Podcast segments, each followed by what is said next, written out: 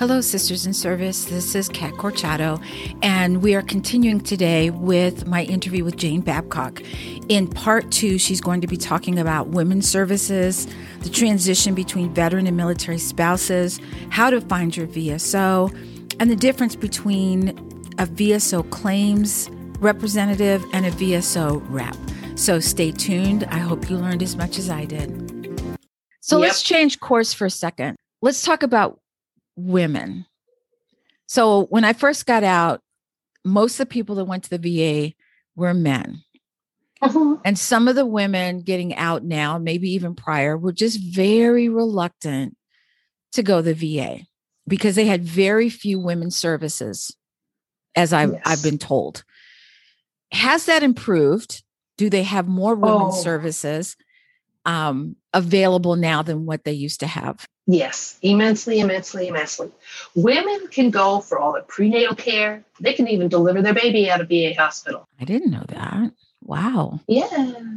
Yeah. So that's pretty cool. We can have our children there. They will do all of our follow on care. They will do the initial baby exams and stuff like that for the baby.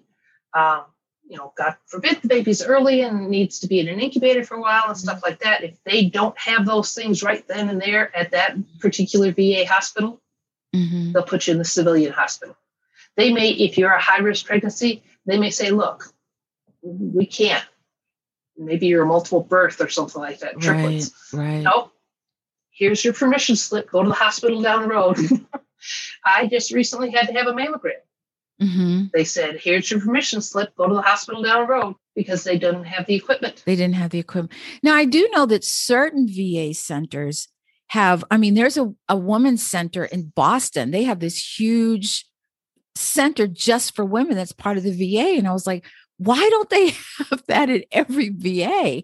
Is it is it money? Is it need? What do you think is holding people holding these holding it back for women? That wow. some of these VAs don't have them and, yeah. and very few do. Yeah, it's numbers. It mm. really is. Yeah.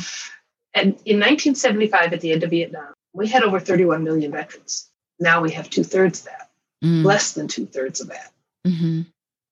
Because we're not sending thousands and thousands and thousands of troops. We're sending the same troop thousands of times. Thousands. There you go. yes. So, and you know, like my father, he went over to World War II and he didn't come home. Mm-hmm. He didn't take breaks. He fought until he fought. And then yeah. when the war ended, he sat on a beat or a dock mm-hmm. in a mm-hmm. warehouse for almost three months, waiting to get a berthing space on his ship to come home. You didn't have the same type of mental terror of going over, getting up to 100 miles an hour on your sense of orientation in the country and your mm-hmm. ability to hear the enemy. Right. And then come home, walk into the house, go, the king is back. And the wife is going, honey, you're not the king anymore. Right. Sit down. The queen's in charge. I know the budget. I know what groceries you need. I know when yes. the kids have to go to soccer practice. Mm-hmm. And you just follow my direction. Well, after a couple weeks, the guys come down from that intense high Mm-hmm. And then all of a sudden they're ripped right back out of the arms of those who love them, and they have the, all the guilt that goes along with, you know, telling little Johnny that they have to leave again. Right. And they go back overseas, and they're not quite at that same speed limit that the guys are that are there, and maybe yes. they don't hear something or they step on something, and you know, mm-hmm. so their injury rate might be a little higher again. And then they come home again and they go through that whole process. And this time she's got to learn to let go of some of what he needs to have. But at the same time, maybe he's coming home and going, you know what? It's nice having her take care of it. I'll just let her keep doing that. Right. So she's doing everything daycare, family care, and running all the kids, and maybe working full time and Because that's what she's used and to doing, so, or he's used to doing. Yeah. You know. Mm-hmm. Yeah. And so, yeah, there's a lot of transition stuff that goes along with that. Mm. You know, even with 20 years of service, you come back to the civilian world, it's different. Mm-hmm. Is she going to work? Is she going to work full time? Who's going to take care of daycare? Who's going to, you know, is there a before or after school program for your kids to be at while you're right. still at the office and she's at the office? So we went through that um, one year for three years. Mm-hmm. I worked part time when I was in the reserves. I worked part time so I could drop the kids off at school and pick them up after school. I would have earned less money than what it would cost for the before and after program. Oh, right.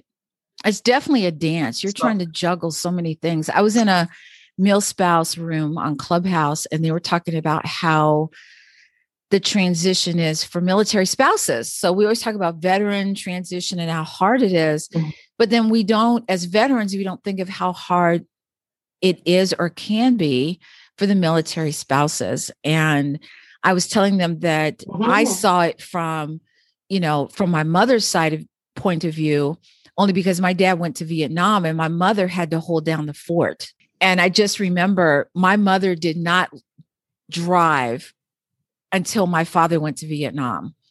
He taught her how to drive in like three months. like, so the military spouses are going through almost the same thing but but on a different level but equal to what the veteran is going through but in their world you know in the military spouse world and then you have the veteran world but they're equal but they're different at the same time. So it's um it's it's it's hard you know? So going back to the va benefits what are the what do you, what would you say are the top one top two or three things that someone should do as they're as they're transitioning out of the military. So let's say I have a year left in the service. What are the top three things I should do to to make sure that I'm I'm going to get my VA disability or VA benefits? Strictly speaking, VA benefits, not looking at any of the job stuff and right. housing and all that stuff. Mm-hmm. You want to go back to your primary care physician. You want to discuss all the injuries or illnesses you want to have a VSO because, like right now, 30 years, 33 years of four years of polluted water on Camp Lejeune. Mm. Well, that VSO is going to know it. And guess what? If your dad was a veteran and you don't realize it, but you were born there or you were born within nine months of being there, your mother being there, do we need to look at having you screened for these diseases or illnesses that are related to that water? and say, you know, we hear the rumors about the other posts and stuff that are being looked at and considered, the new diseases that are going to be added to Agent Orange, mm-hmm. things like that. So that VSO may have, you know, other questions right. that you have no idea are out mm-hmm. there. And the guys on active duty, they're not going to say, oh, was your dad a Marine? Was he on Camp Lejeune between 53 and 87? Nope. they're not going to answer that. They're not going to oh, even tell you that. Well, gee, your mom, your, yeah, your mom worked on base. Oh, she lived on base. Oh, she was exposed to mm-hmm. that water too. Has your mom had any of these problems? Do you have any of these problems? So that's where your VSO comes in. You got your active duty component, and they're going to do everything they can. Generally, maybe they're going to do everything they can to make sure you're taken care of. Right. Yes, especially if they know you have a VSO, because that VSO is going to say, okay, make sure they do a uh, scan on you for this, or make sure they check you for that go back and, and get that physical therapy that you kept putting off because you were too busy in the field. Go find out, oh, well, your shoulder hurts. Why does your shoulder hurt? Is the rotator cuff? Do you have a slap tear? You know, what's going on? Right. So that you can put those things on your VA claim. And then get and say, what, get your disability. Yeah. Right. I have a, a old injury to my shoulder, a small tear in my rotator cuff is now full of scar tissue. Mm-hmm. So I've mm-hmm. had it reevaluated. But I also had a slap tear and I didn't know. And that's a the labrum tendon in your shoulder and it's partially pulled away from the bone. But if they hadn't been doing the MRI to find the rotator cuff issue, I would have never known about the slap tear. Almost have to be your own, not on your own advocate, but say, oh, yeah, I was here. And then your VSO goes, oh, well, you know, this happened on that base. So, you know, you just don't know. You don't know what you don't know. Right. And that's where your VSO yep. comes in. So, right. And they're going to tell you about the future things. You know, military service is often generational, or maybe your uncle was in and that's why you went in. Well, now your uncle is sick, or your uncle doesn't have anything related to service because he happened to serve, you know, on stateside duty or something like that during Vietnam or whatever. Well, yeah, but now his wife is dead. His income just got cut in half. Yeah does he now qualify for the war veterans pension? Mm. You know, it doesn't sound like much, but $35 if you shop right, can be a bag of groceries. Well, if that's all you get out of that pension that year, but then the next year your expenses go up medically. Right. And of course, once you get onto the War Veterans Pension Program for the veteran, everything in the VA becomes free hearing aids, glasses, all the medication, all the doctors and appointments and things like that. There is no copay if you are a pension, wartime See, pension. I did not know that. I did not know. See, I learned something every day. You know, that's something I didn't even know about. And it's it's frustrating for me being out 21 years. We say, "Oh, you've been in 20, so you must know all about this." Well, when I got out, there wasn't all of this. There wasn't any of these organizations, these Facebook pages. There was none of this information. So I didn't know to go look for it because they told me, like, yeah, no, you don't. Yeah, the Pony Express was too slow. Yeah. That's right, folks. I'm actually 82 years old. yeah, no, you are. oh. Oh, yeah, it's it's a different world out here now than when we were in. Yeah. I mean, I was until 2004. Mm-hmm. And there was nothing. There was, you know, I know the Reserve and National Guards now, quote, do transition when they come back from active duty. But if you haven't been active duty in four years and you just got back from the sandbox when you did your quote transition, VA can provide health care. If you're injured, mm-hmm. they can mm-hmm. provide compensation. But they don't talk to you about end of story or your the end statement and how important it is. Right. And they sure don't tell you about the war veterans pension that your uncle needs. Right. Or your uncle's widow needs. Well, I'm so glad that you came on to Sisters in Service. This has been very informative. Um, I hope who's ever listening got some good nuggets of information because Jane's got a lot of them. If you get a chance to be on Clubhouse, which is now open to Android, just saying, get on especially if you're a veteran. They've got all kinds of veteran rooms. And no, I'm not getting paid by Clubhouse to say this, just FYI. But it's it's it opens your world. I've met people on Clubhouse I would have never met, this even without COVID. Okay.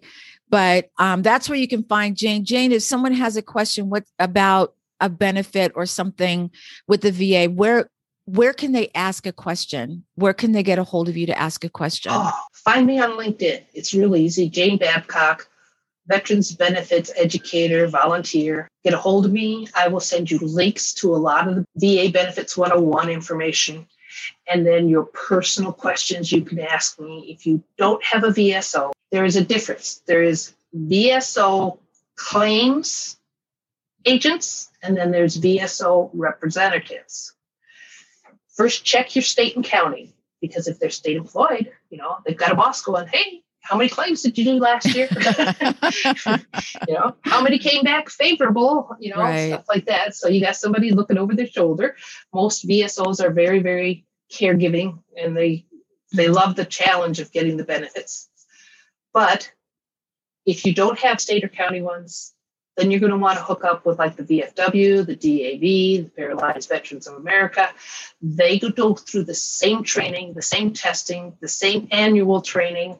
They have the same clearance requirements. So if a veteran comes into my office, sits down and says, Hey, you know, we submitted that claim two months ago. I can go in the computer and say, okay, well, it's been screened. It was sent out to schedule you some C&P exams. In fact, you should have a letter at home in the mail today mm-hmm. scheduling your C&P exams. Right. I can see all that information in the computer. That's awesome. Without having to wait on 1 800 from hell, VA telephone number. I love that. And on that note, Jane, thank you so much for being on Sisters in Service. It's been a pleasure. I've learned a lot from you, um, listening to you in Clubhouse and, and just being um, on this podcast. So thank you so much for being here. Thank you, Kat, for all you're doing for us. And you've added a lot. listening to you on Clubhouse and stuff. Your love and your empathy for our veterans, our fellow veterans, is wonderful. Well, thank you, Jane. Thank you. You're welcome. It was such a pleasure being a, a, part of knowing more about you, but just knowing that, I mean, I'm sure we didn't even like touch the surface um, but we did mm-hmm. get some general questions out of the way. For all of you out there, um, thank you so much for being a part of this. Please stay safe, take care of each other, and until next time.